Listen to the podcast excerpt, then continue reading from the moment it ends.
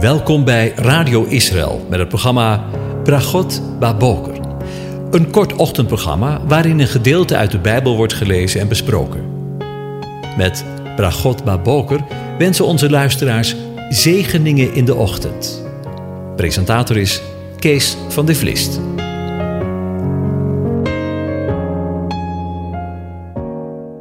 Goedemorgen, beste luisteraars. Vanmorgen denken we weer verder na over Psalm 68.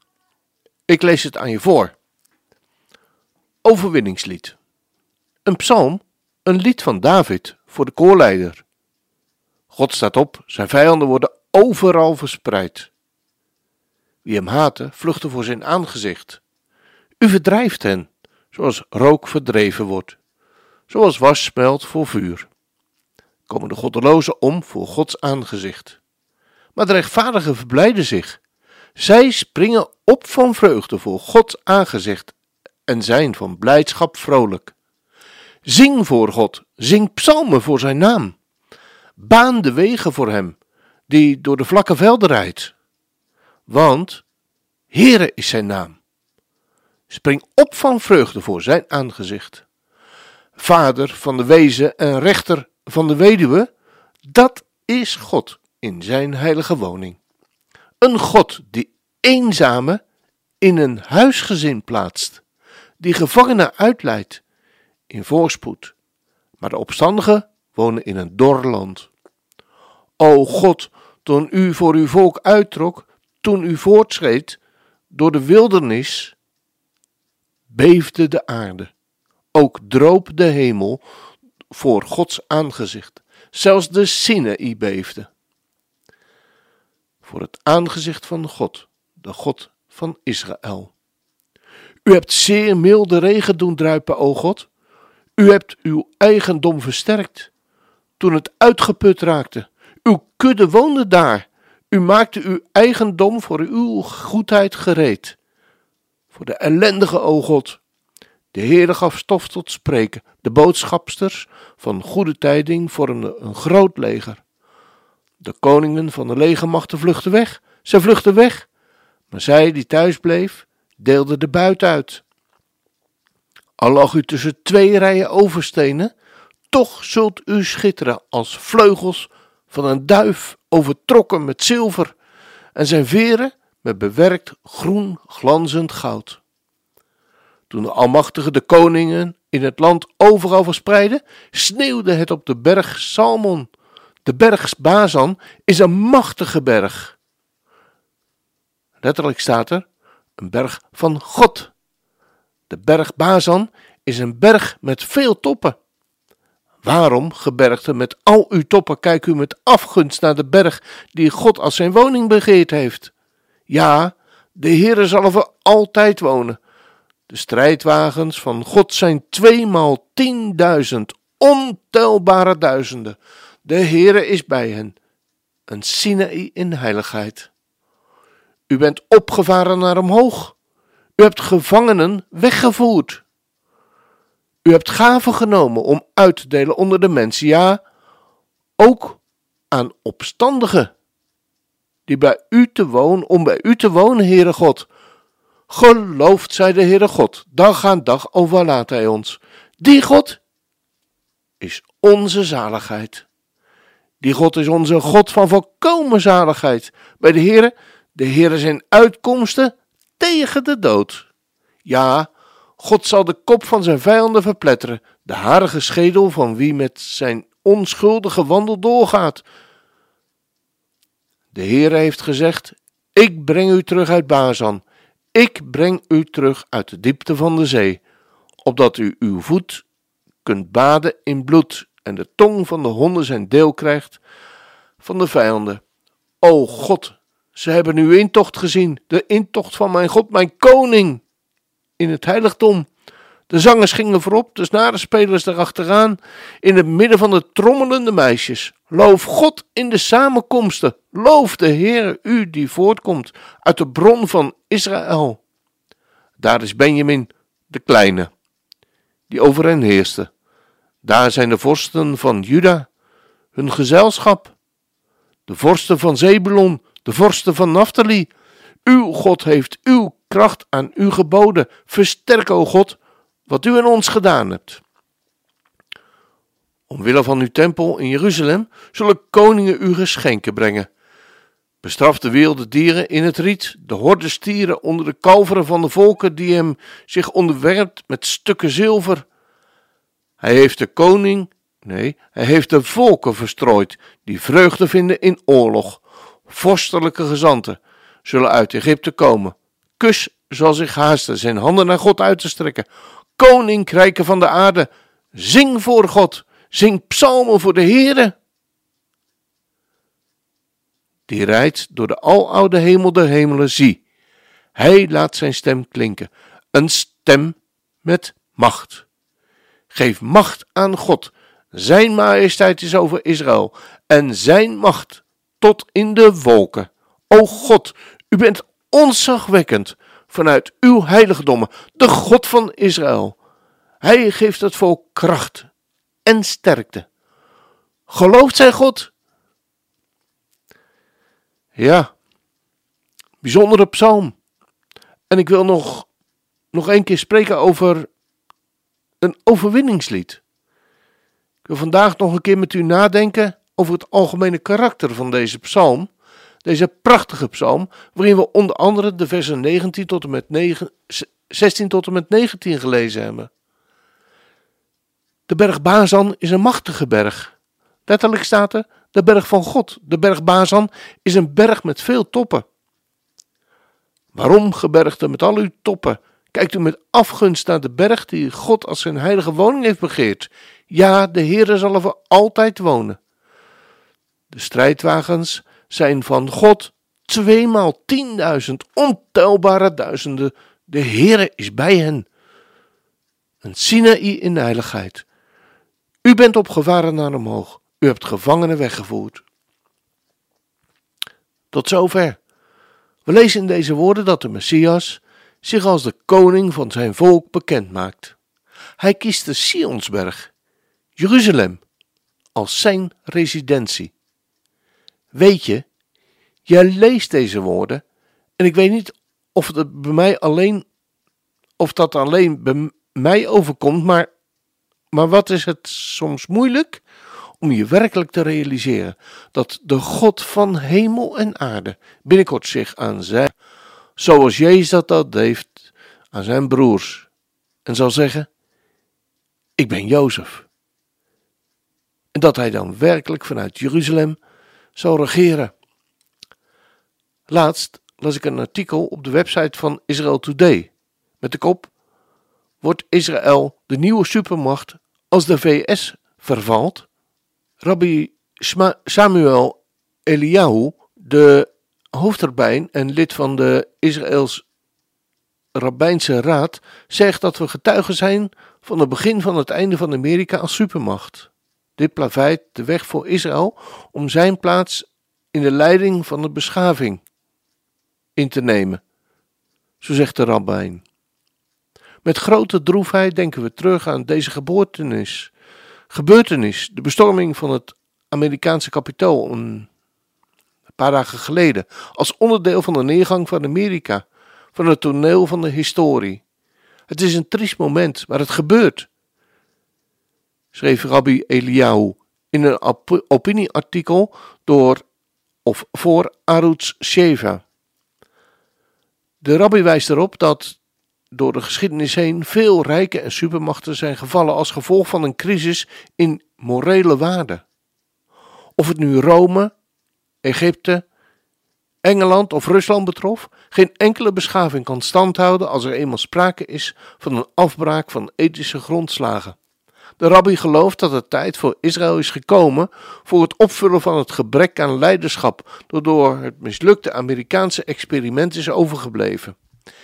Wie herinnert zich vandaag de dag nog dat Engeland en Frankrijk, beide ingestort, ooit werden beschouwd als behorende tot de vier wereldmachten? Schrijft hij. Ze stortten zich op zichzelf, zoals alle landen van Europa waar morele waarden en gerechtigheid vervangen zijn door politieke correctheid. De waarden van het gezin zijn vervangen voor hedonisme. De rabbi wijst er echter terecht op dat er in de huidige wereld een vacuüm in moreel leiderschap bestaat. En hij gelooft dat het Israëls bestemming is om deze rol op zich te nemen. Israël is een wereldleider in het beschermen van gezinswaarden, zo zegt hij. Rabbi Eliyahu gelooft ook dat er nooit een, een militaire staatsgreep of volksopstand zal plaatsvinden om de regering van Israël omver te werpen, zoals in de loop van de geschiedenis in veel landen en rijken is gebeurd. We herinneren ons allemaal de zware tol die de vernietiging van de tweede tempel van ons heeft geëist. En dat laten we niet weer gebeuren, schrijft hij, verwijzend naar het feit dat veel Israëli's geloven dat Jeruzalem geplunderd werd vanwege de verdeeldheid en oneenigheid tussen de Joden. Voor sommige mensen klinkt het misschien aanmatigend om te denken dat Israël de wereld moreel of anderzijds zou kunnen leiden. Hoe kan van zo'n klein land, dat zelfs zoveel problemen kent, verwacht worden dat het zo'n enorme verantwoordelijkheid kan dragen? De moderne Joodse staat was zelf gebaseerd op de principes van waarde die Mozes, de profeten en de Joodse tradities hebben doorgegeven, die het Joodse volk duizenden jaren in ballingschap bijeen hebben gehouden onder de duim gehouden door de onderdrukkende rijken. Zelfs een holocaust kon de Jood niet losmaken van de God van Israël, de Torah en de hoop. Ons volkslied Hatikva, dat op Ezekiel 37 is gebaseerd. God belooft dat alle gezinnen op aarde gezegend zullen worden door de kinderen van Abraham.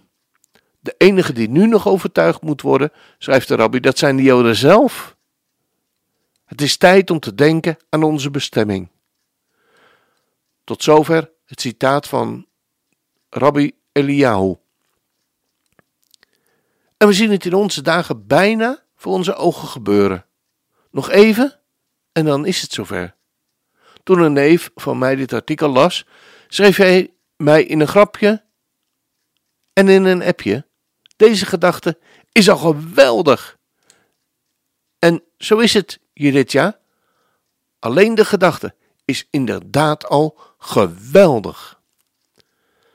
We gaan luisteren naar het Israëlische volkslied Hatikva, gebaseerd op Ezekiel 37, waar we lezen over het visioen van de dorre doodsbeenderen. En ik heb er behoefte aan om deze woorden met elkaar te lezen. En ik mag je vragen om deze woorden woord voor woord diep in je door te laten dringen. Ik lees het aan je voor. De hand van de Heere was op mij. En de Heere bracht mij in de geest naar buiten en zette mij neer, midden in een vallei. Die lag vol beenderen. En het deed mij er aan alle kanten omheen gaan. En zie, er lagen zeer veel op de grond van de vallei. En zie, ze waren zeer dor. En hij zei tot mij, mensenkind, zodat deze beenderen tot leven komen. En ik zei, Heere, Heere, u weet het.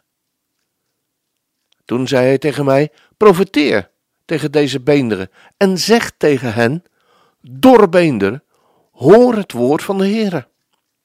Zo zegt de Heere, Heere, tegen deze beenderen, zie, ik ga geest in u brengen en u tot leven, u zult tot leven komen. Ik zal pezen op u leggen, vlees op u doen komen, een huid over u heen trekken en geest in u geven, zodat u tot leven komt. Dan zult u weten dat ik de Heere ben. Toen profeteerde ik zoals mij geboden was en er stond een geluid zodra ik profeteerde en zie, een gedruis. De beenderen kwamen bij elkaar, elk been bij het bijbehorende been. En ik zag en zie, er kwamen pezen op. Er kwam vlees op. En hij trok er een huid overheen. Maar er was geen geest in hen. Hij zei tegen mij: Profeteer tegen de geest. Profeteer, mensenkind.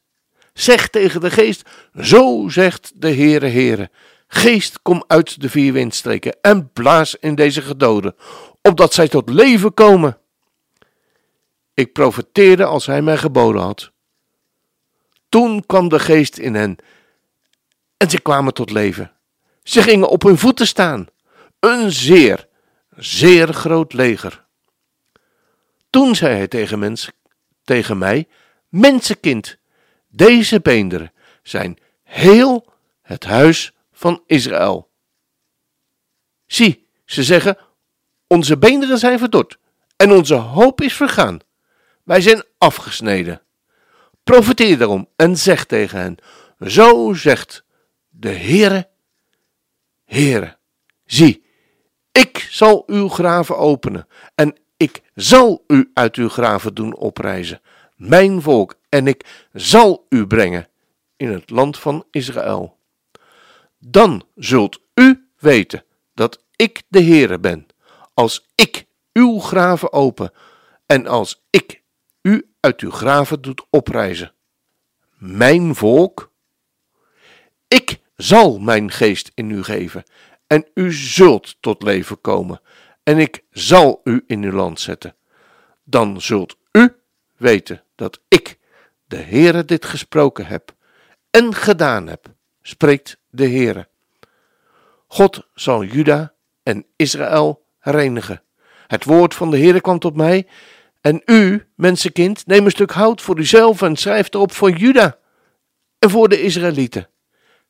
Zijn metgezellen. Neem dan een ander stuk hout en schrijf daarop voor Jozef, het stuk hout van Ephraim en van heel het huis van Israël, zijn metgezellen. Breng ze dan bij elkaar, het ene bij het andere, tot één stuk hout, zodat ze één worden in uw hand. En dan, als dan uw volksgenoten tegen u zeggen: Wilt u ons niet vertellen wat deze dingen betekenen? Spreek dan tot Zen.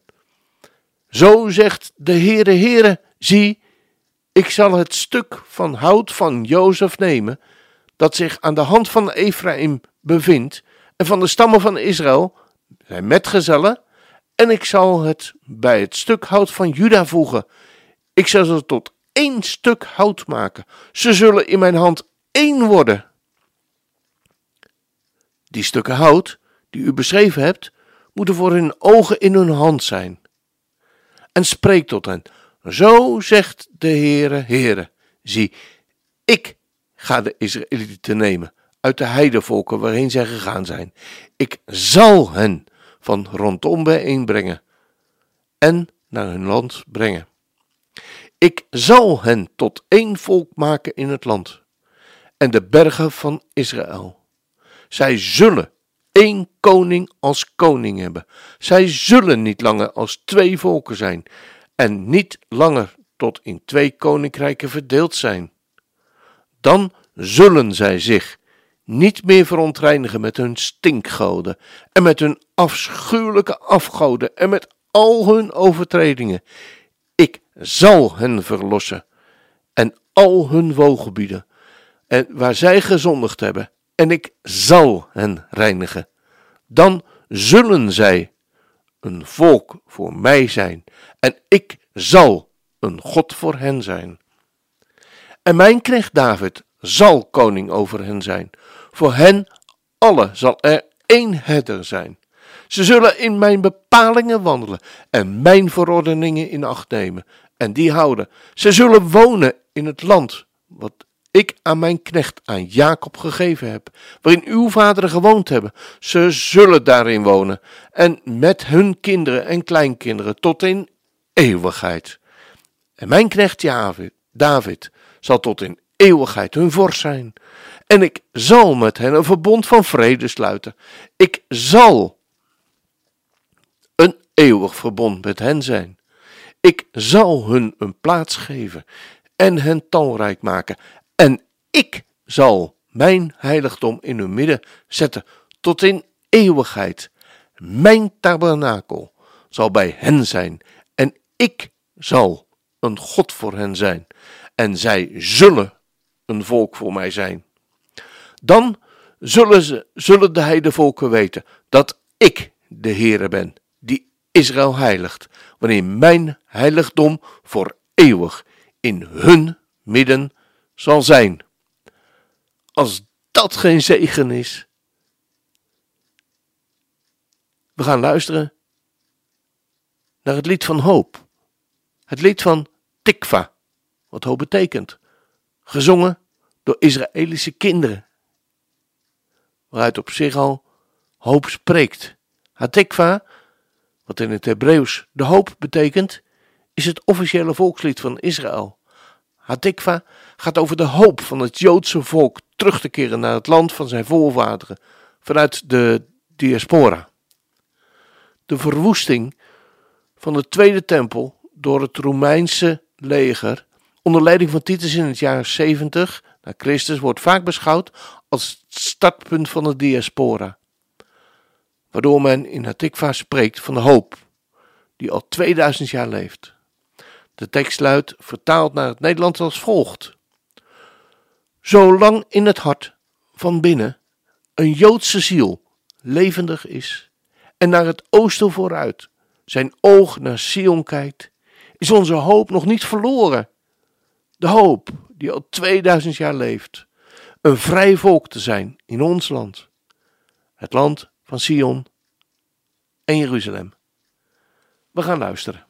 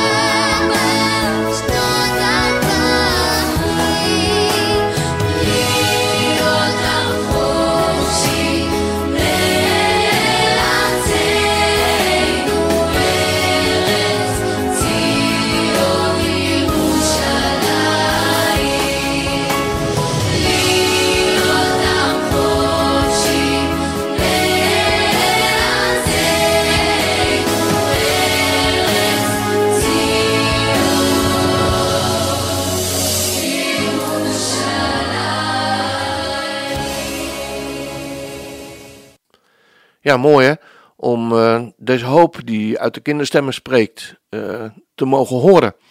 En wat zal het straks geweldig zijn als deze hoop ten volle vervuld zal worden wanneer de Messias naar zijn volk zal komen. Ik wens je van vandaag een door God gezegende dag toe.